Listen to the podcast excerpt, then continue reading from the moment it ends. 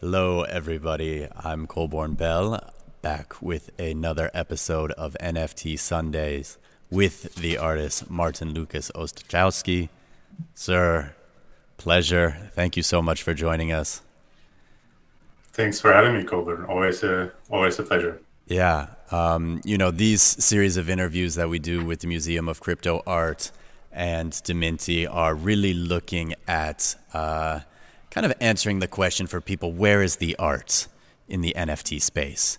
Uh, and beginning to facilitate, you know, this dialogue between the contemporary art world and the emerging crypto art scene. Um, and you know, thankfully, I think there is nobody more knowledgeable uh, as to where the art is than you yourself. Um, so I would love for you to just, you know, begin, say a little bit about yourself, uh, explain how you found NFTs, crypto art, uh, and what it was all kind of like in the beginning for you. Sure. So I started out as a traditional artist. I painted, I did a lot with paper. Um, had always like this this fascination for really really long and tedious processes, um, which I kind of continue now in yeah. digital art. Um, but but and it, it kind of also goes then with the timeline, right? Like these long, enduring projects, meticulously. I don't know. I'm kind of drawn to it. Um, but in, in around 2017, I got interested in crypto in general as like a currency um, I was reading a lot about them, and I started, you know, to see as I read more and more about it, the the technology behind it, right? That it's okay, it's not just just money; it's really like a technology or an application platform which allows a lot of things. So I was curious to see what are like use cases for the art world, and that's how I stumbled upon, you know, the first registries and like Monegraph and things like that. And that's how i also discovered some of the um, crypto platforms right after they were founded and was fortunate to join them. Um, what it did to me though is i shifted my practice tremendously versus or yeah. towards the digital i was um, always hesitant i was always using digital tools to create my work because if you spend so much time working on your pieces you know weeks, months, sometimes years. Um, if you don't have a good idea how the composition or the end result will look, you're going to waste a right. lot of time and energy. So um, let's let's talk about yeah. your. I mean, your pieces are consistently thematic, right? When you see a piece, you know it's Martin's piece, um, and yeah, it's it's Thanks. just beautiful. So you know how did you begin to to do this work what inspired you uh, i know this story but i think everybody else should as well yeah so I th- when i started out i started kind of with visualizations right as i started to understand concept in the space i tried to visualize them because i always thought that you know it's going to be important for inclusion in future so I, I, started developing a body of work which uses art mm. to explain the technology um, it does it sometimes with humor. Sometimes, you know, it's just mostly a visual, which which kind of attracts people. But then you can basically dissect complex processes. And um, as I continued working in this field, um, what really struck me is like to see the symbolism between clouds and the blockchain. Right? For me, the clouds really was something which I was always interested in. You know, like I've been I was living in three countries. I was moving like over 30 times.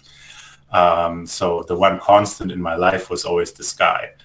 Um, you know, you were never really deeply rooted to a physical place, but like, you know, the travel, the, the sky, that was always something which, which I took with me and was always mm. um, part of me, right? So I felt always more connected to the sky than actually to a place. Um, and then when I started, you know, playing with or exploring the blockchain, I thought like, okay, it's such a beautiful symbolism which you have in the cloud. It's a constant transformation, you know, as the blocks are added to the chain. It is it is basically constantly evolving. It is fast paced. It is intangible, and I thought it's like a great symbol for like the the fragility of the space, you know, because at the end of the day, it is a manifestation, right? It is we see the value in it or we derive value because it's like a lot of people agree on it. And the moment people would stop believing in, in crypto as a technology and crypto as a currency, you know, and they would disconnect their nodes, basically this whole ecosystem would collapse and everything could dissolve like a cloud again.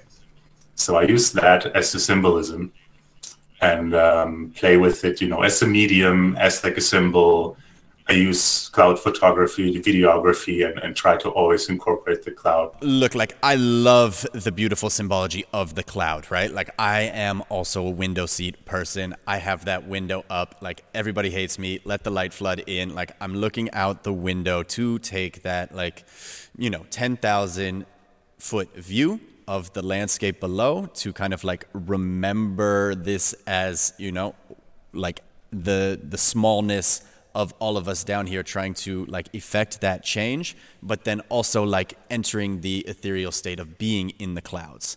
Um, mm-hmm. And you are right about this community. Like it is nebulous. It is always shifting. Values are changing. Like different things are happening where it it has to be fluid.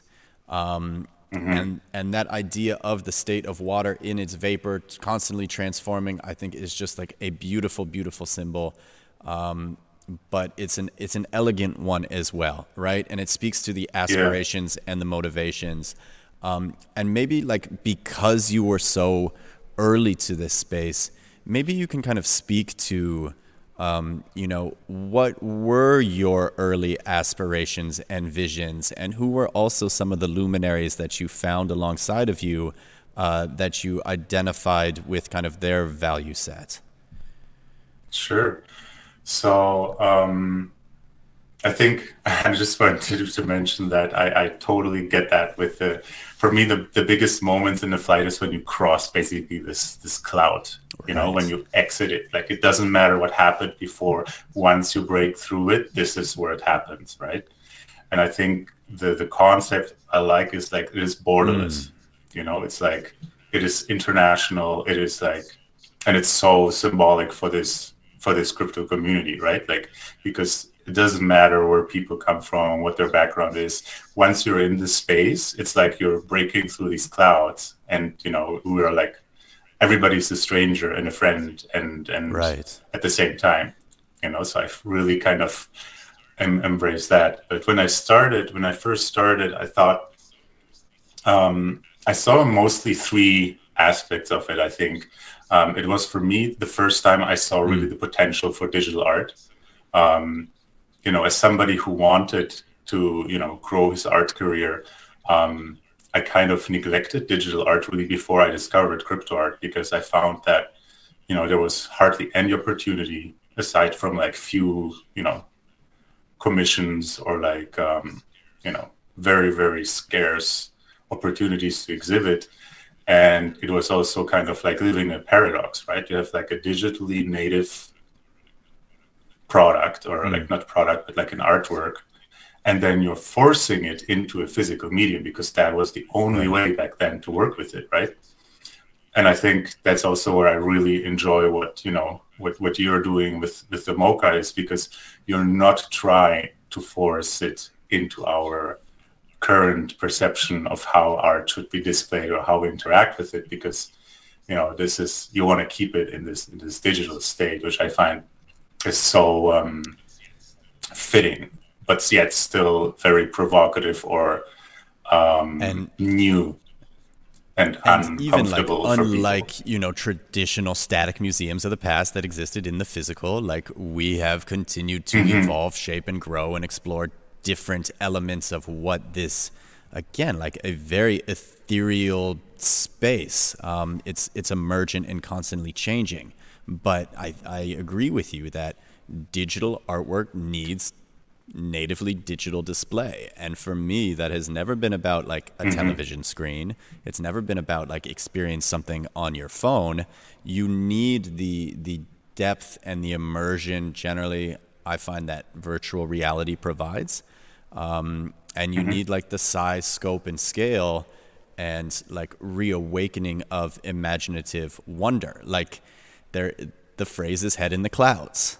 Like quite mm-hmm. literally like you we need to get out and break people out of conventional ways of thinking and for me that's always what this was about i'm i'm super curious because you were in this space much before mm-hmm. me um, and you guys laid a ton yeah. of philosophical groundwork that i really learned from um, so who mm-hmm. for you was like helping guide this thought leadership especially in the ways that you know blockchain could come forward and empower artists um, and you know kind of power uh, digital arts as a as a new market.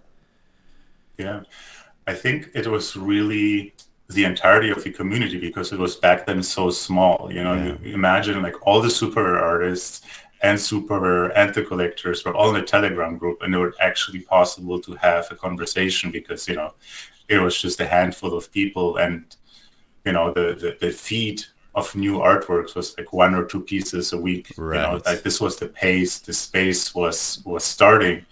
Um, so you could have really like meaningful conversation in there. And i think out of this early community with these first artists you know we kind of or like most of us we, we just kept talking right? We, we exchanged artworks because there weren't really yeah. collectors Um, so my, you know, the, the, first pieces I collected were all exchanges with other artists, and this is something which I still try to do today because I think this is still, you know, it's such a part of this this whole crypto spirit. You know, like it's like, hey, I dig your work, you dig mine. Like, let's forget about this, you know, like bidding and whatever. Let's just exchange. You know, let's see and and, and start a friendship or a discussion or conversation, even if it's just hmm. a visual one, right? And and out of these discussions and collaborations evolved and other things.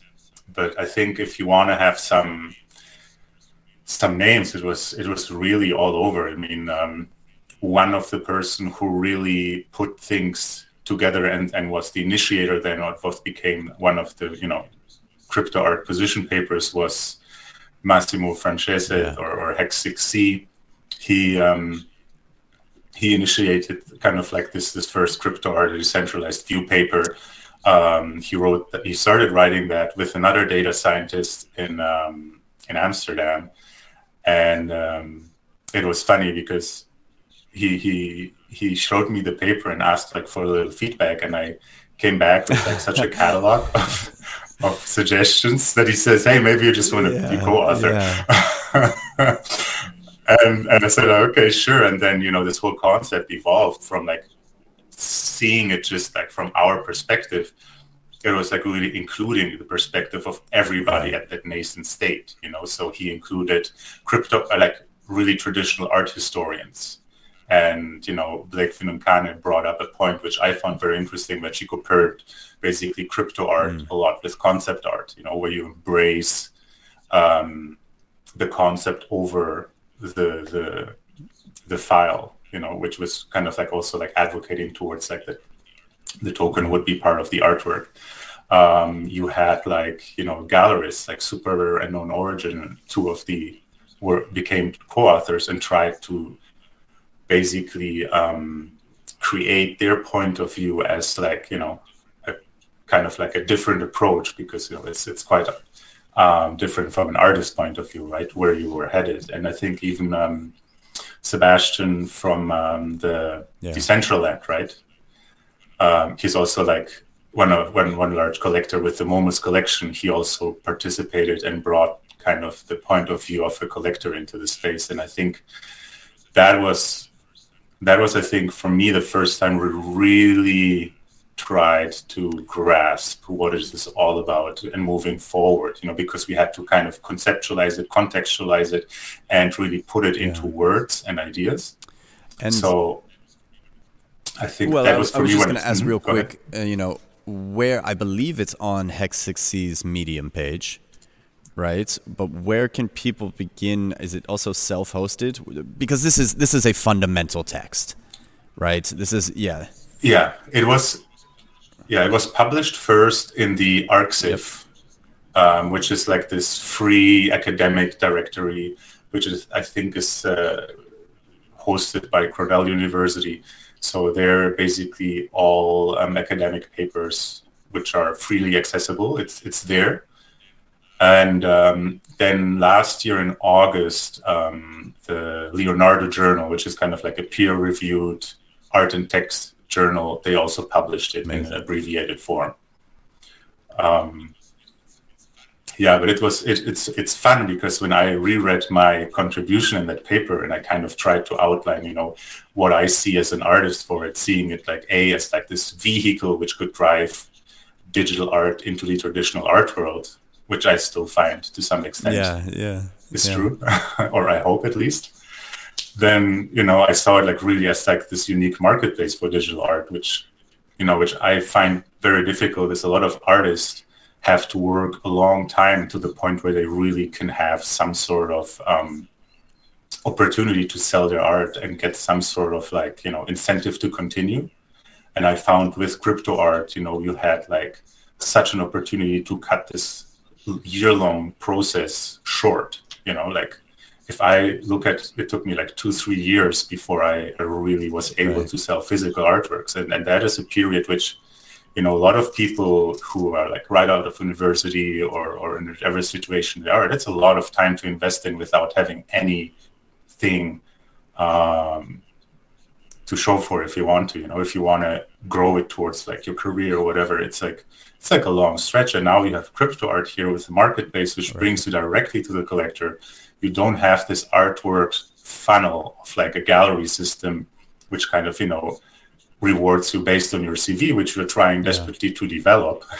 Uh, there you have basically now these marketplaces which rip apart this this tube of this funnel and say like, hey, we connect you now with with potential collectors, other artists, other people. A, you're gonna they're gonna see your work, and, and secondly, you also might mm. be able to sell it. And I think that was unique for me seeing it to be able to you know make a living at such an early stage mm. in your career if you want to. I, think uh, you know something that is incredibly interesting and people miss is was like the depth of an academic subculture within this. Right, people were like. I, mm-hmm. I even remember SuperRare saying very early on that like they were just obsessed with the transparency of the data, right? And mm-hmm. you know it, and Artnome as well, right? publishing and, and talking mm-hmm. about data and bringing transparency. And there is, you know, such an interesting double edged transparency to these markets um, that plays, of course, with like the anonymity of wallets and people complain about wash trading. But um, maybe we can we can speak to that, like just taking it back to like its essence and its core you know, I think you talked briefly about like one of the things that attracted you to crypto art. we have talked about the disintermediation. We've talked about like direct market access. Uh, what else, you know, do you find and, and like how do you feel about this issue of transparency?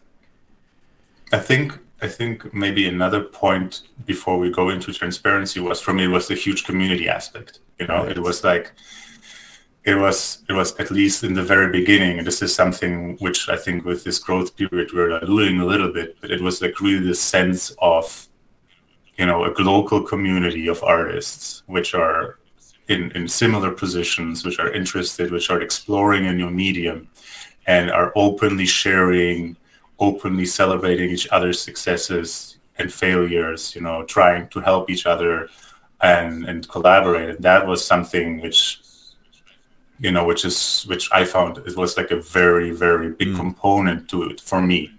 You know, like I found kind of yeah. um, friends, right, which with whom I still talk, with whom I still collaborate, with whom I still exchange artworks, even yeah. like almost four years later. You know, and and and everybody's busy, but we still kind of go back and, and chat, and, and and that is this community aspect. I think extremely underrated um, it's extremely important. I think as we are, are, growing, we have to find a way to bring that somehow back because, you know, yeah. I mean, talk talk about that more because I also came into that culture, and I came into a culture where you know an artist would make a big sale for a thousand dollars, and then they would come back and they would spend you know two hundred bucks on another person's art, two hundred bucks, you know, hundred bucks, and they would give like a lot of that back and just show that love, appreciation, and support.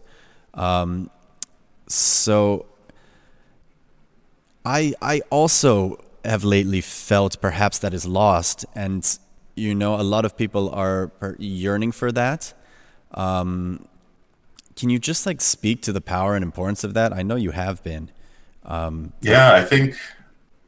Yeah, no, I th- definitely. I think we, um, you know, we we had some sort of support system. You know, like which we had like this community where people could address questions, which was very welcoming to new people, and it was basically a, a give and take. Mm mentality of everybody in the space. And I find now, you know, as we are growing fast, and I'm not talking even about like corporation and celebrities, but there's a lot of new people coming in which are really actively yes. seeking to extract and don't contribute. And I think that for the people who want to contribute, we have to create these environments again where they can feel welcome, where they can feel home, where you know where they can um, find help, support, and also you know a community which is interested in their art, in them, and is like mutually helping each other, right? Putting together things together, shows together, organize events, um, you know, like crypto voxel shows or oh, right. whatsoever. This is how it started, right? It was just artists saying like, "Hey, we want to exhibit something. Let's put something together." And I think that mentality is is something which I see right now a lot in these PFP projects, which I think that, you know, driven for me at least with this environment of the pandemic, this is really one of the success factors is that people find this community there because they have instantly something in common. So I'm thinking recently a lot about like how can we create this sense of community mm. back for crypto artists, you know, and have have create this this kind of environment where you know you you you you have this sense of belonging in a time where it might be difficult for a lot of people and where where it's mm. fun for you to be part of too Gosh, there's there's so much to. I don't know how macro we want to get, but um, there's a lot to unpack there. Of course, like so much of the growth of this industry was mm-hmm. fueled by everybody being at home and everybody feeling mm-hmm. uncertain, and all of these you know restrictions and implementations that governments kind of placed on the world, and, mm-hmm. and being fearful at a time and like we came together again. It was like loving it was supportive it was fun enjoyable. You know we were going into new spaces with new friends and um and back to your comment earlier like it was truly borderless right? We we think mm-hmm. about the friends that we've made and it, it's like mexico italy argentina like all over the world brilliant minds coming together in this idea of like global communal villages.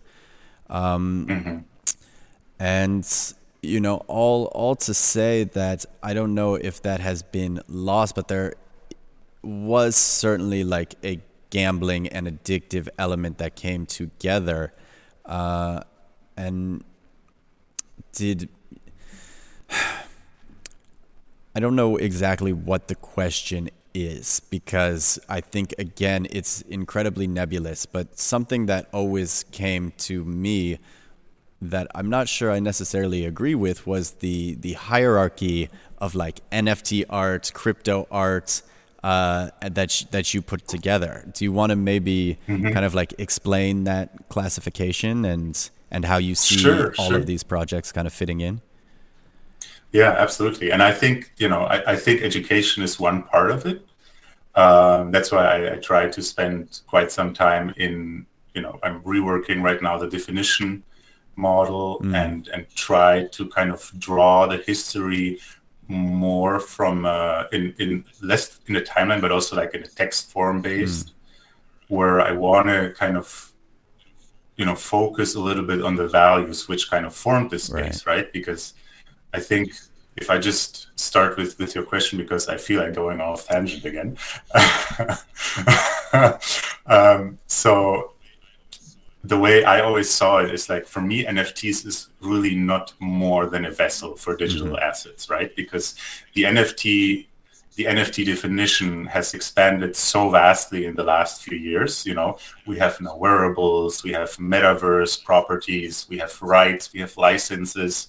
So NFT itself right. is not equal to art, and NFT art is is is kind of like mm-hmm. a subsegment for me for crypto art because there's a lot of a lot of um, artworks which are, for instance, fungible, and I think that is a distinction which is a lot of people still don't understand the difference between fungible and non-fungible. Um, you know, having something which has like the equal face value of something else, like any yeah. any coin, or, or and then you have like an artwork which cannot be exchanged for the same value. And I think people not being familiar with that, everything becomes an NFT, which is basically related to crypto. And that's, I think, a distinction where I think crypto art is, is maybe the better term because not only would we capture these fungible tokens, you know, like these um, these coins, artistic mm. coins or or um, social tokens, but we also have the idea of like what what about art which is not tokenized what about like smart contracts what about like you know other elements of digital art which are just conceptually fused to the blockchain i think crypto art has just this broad scope of capturing all that which i find is is for me advantageous and you're also more likely to be right saying crypto art than yes. NFTs because you know if you look at Rare, Rare Pepe, for instance, a lot of the cards right. are not NFTs. Right.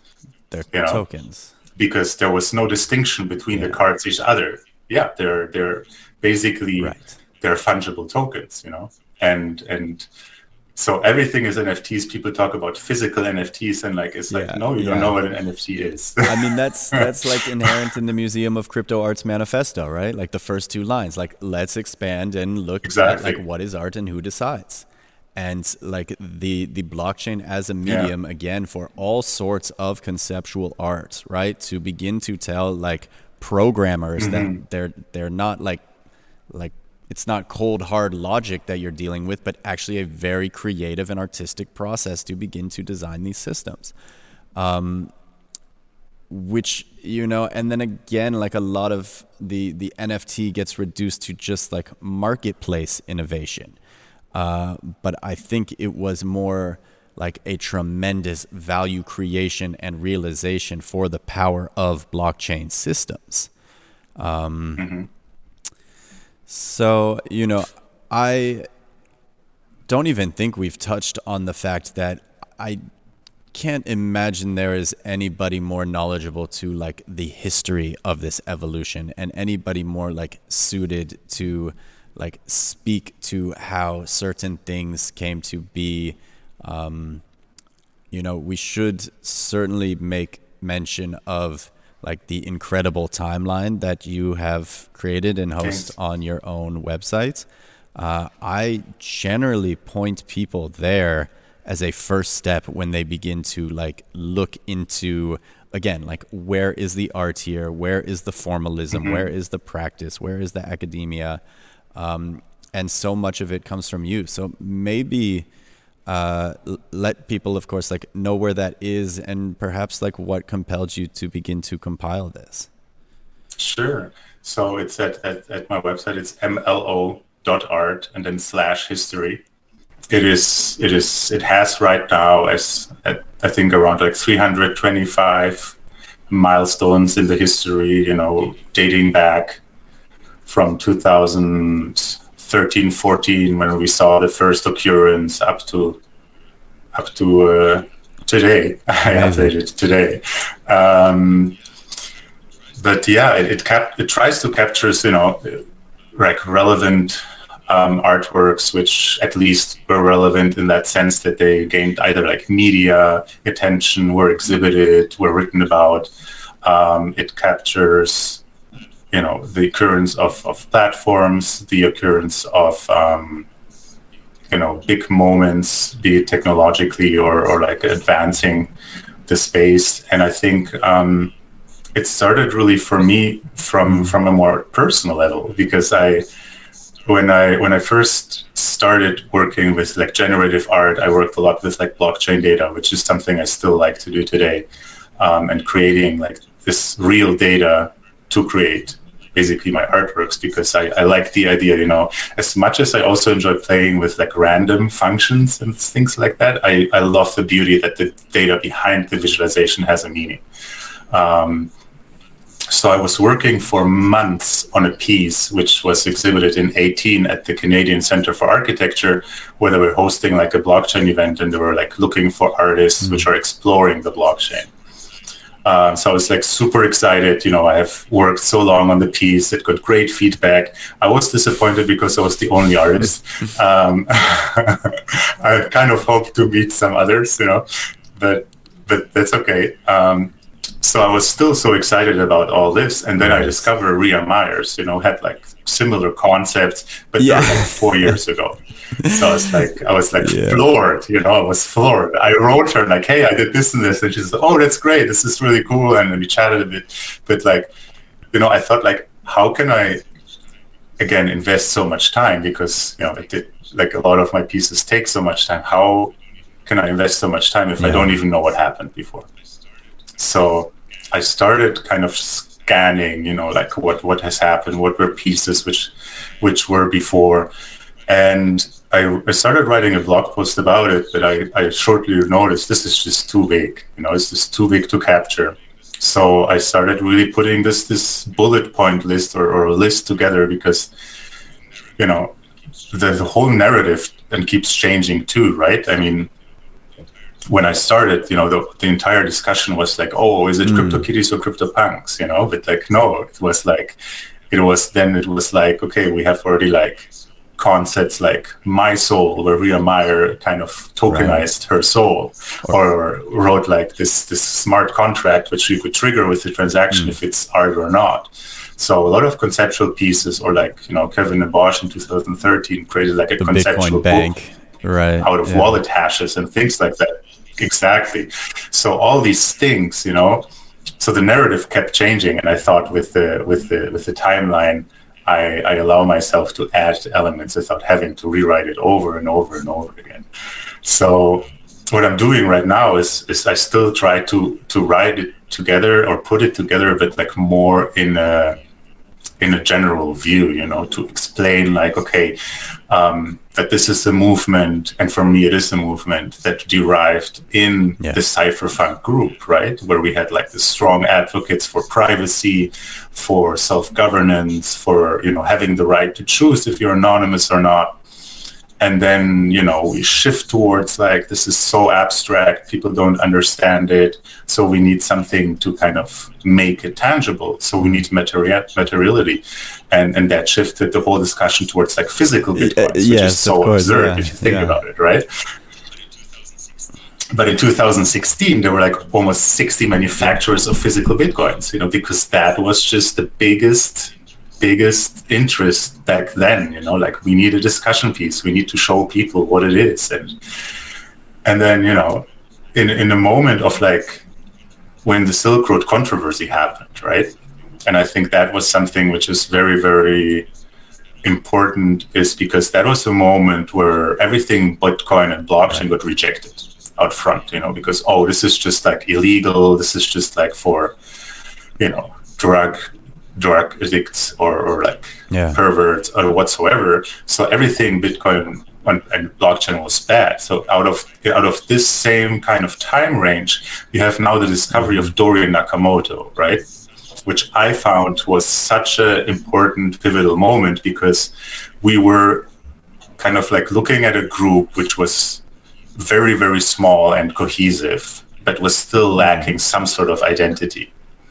And and Dorian Nakamoto, even though very quickly, you know, identified as not the founder of blockchain, has still become the prophet. The you know, face. like he's still depicted yeah. in artwork until today because we embraced even a wrong right. prophet more than none. You know, we needed some sort of identity for it. And I think these are like the elements which I try to right now put together like more in a text form. So it's kind of, you know, you don't have to because it's sometimes hard if you have like this timeline with these over 300 milestones to see maybe the connections or the patterns in between and to contextualize it with what happened with the blockchain history so i try to you know make it a little bit more comprehensive to see or, or at least write about the connections and and maybe um, things which influence each yeah. other from my point of view Uh, I I just think it goes back to speaking as like crypto art as the larger medium than you know NFT art. Um, mm-hmm.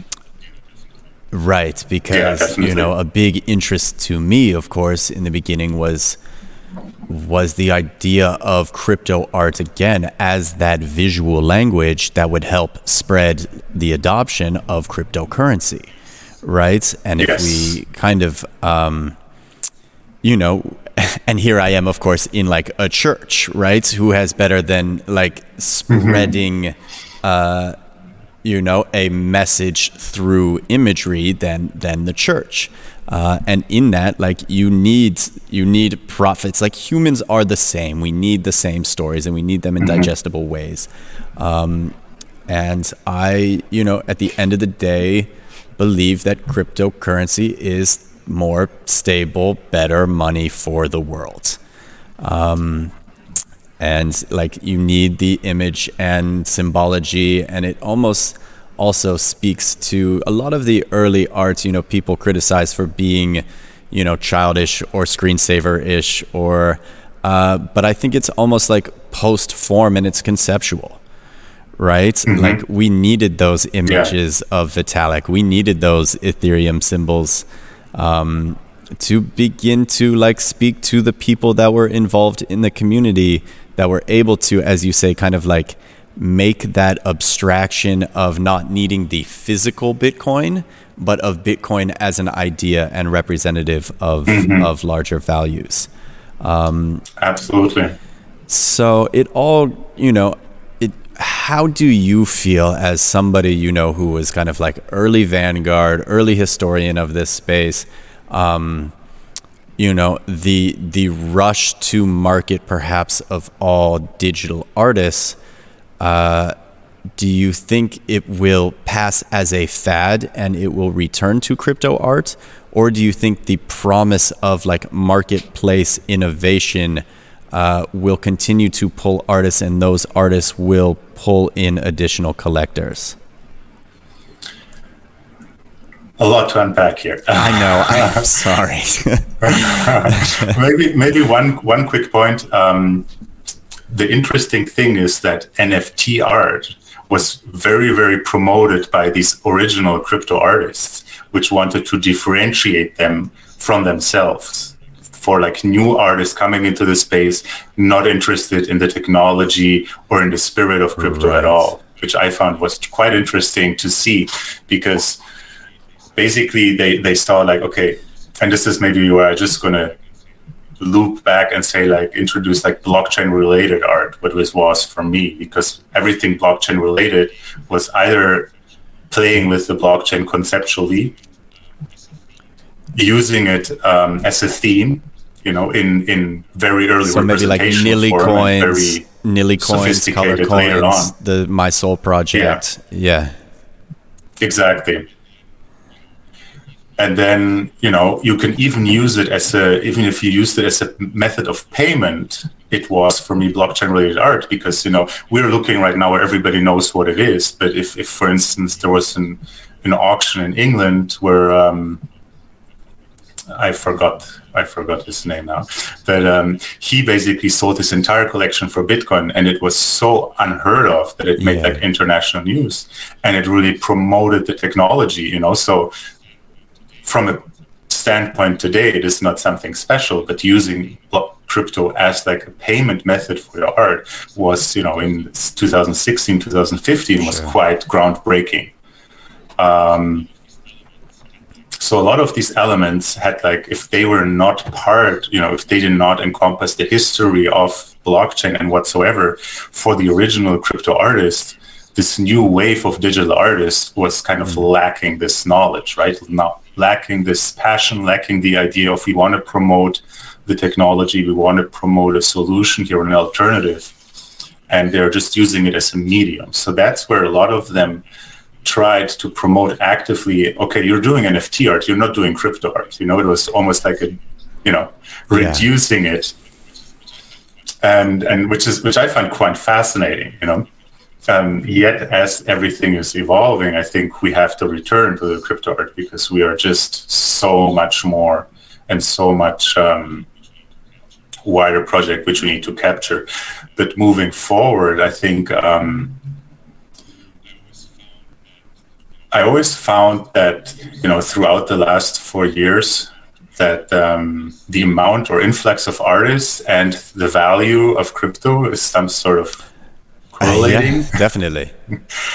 Yeah, I think. Look, I, I think when you um, invite like creatives like this into such a blank slate but powerful mm-hmm. technology, mm-hmm. right? You are just inherently increasing the future potential of that technology, right? Because people will bring all sorts yeah. of new ideas, and I mean, it is certainly no coincidence that you know I think prices have like risen and have been more stable, and we have really almost won in facilitating that like outer ring of adoption beyond like technologists and even so far as to put it like into the mainstream like people may not own ethereum or bitcoin but like they own nfts now mm-hmm. and there are ways to like take a credit card and buy an nft and that is probably for a lot of people going to be their first introduction to blockchain technology uh, because absolutely art yeah.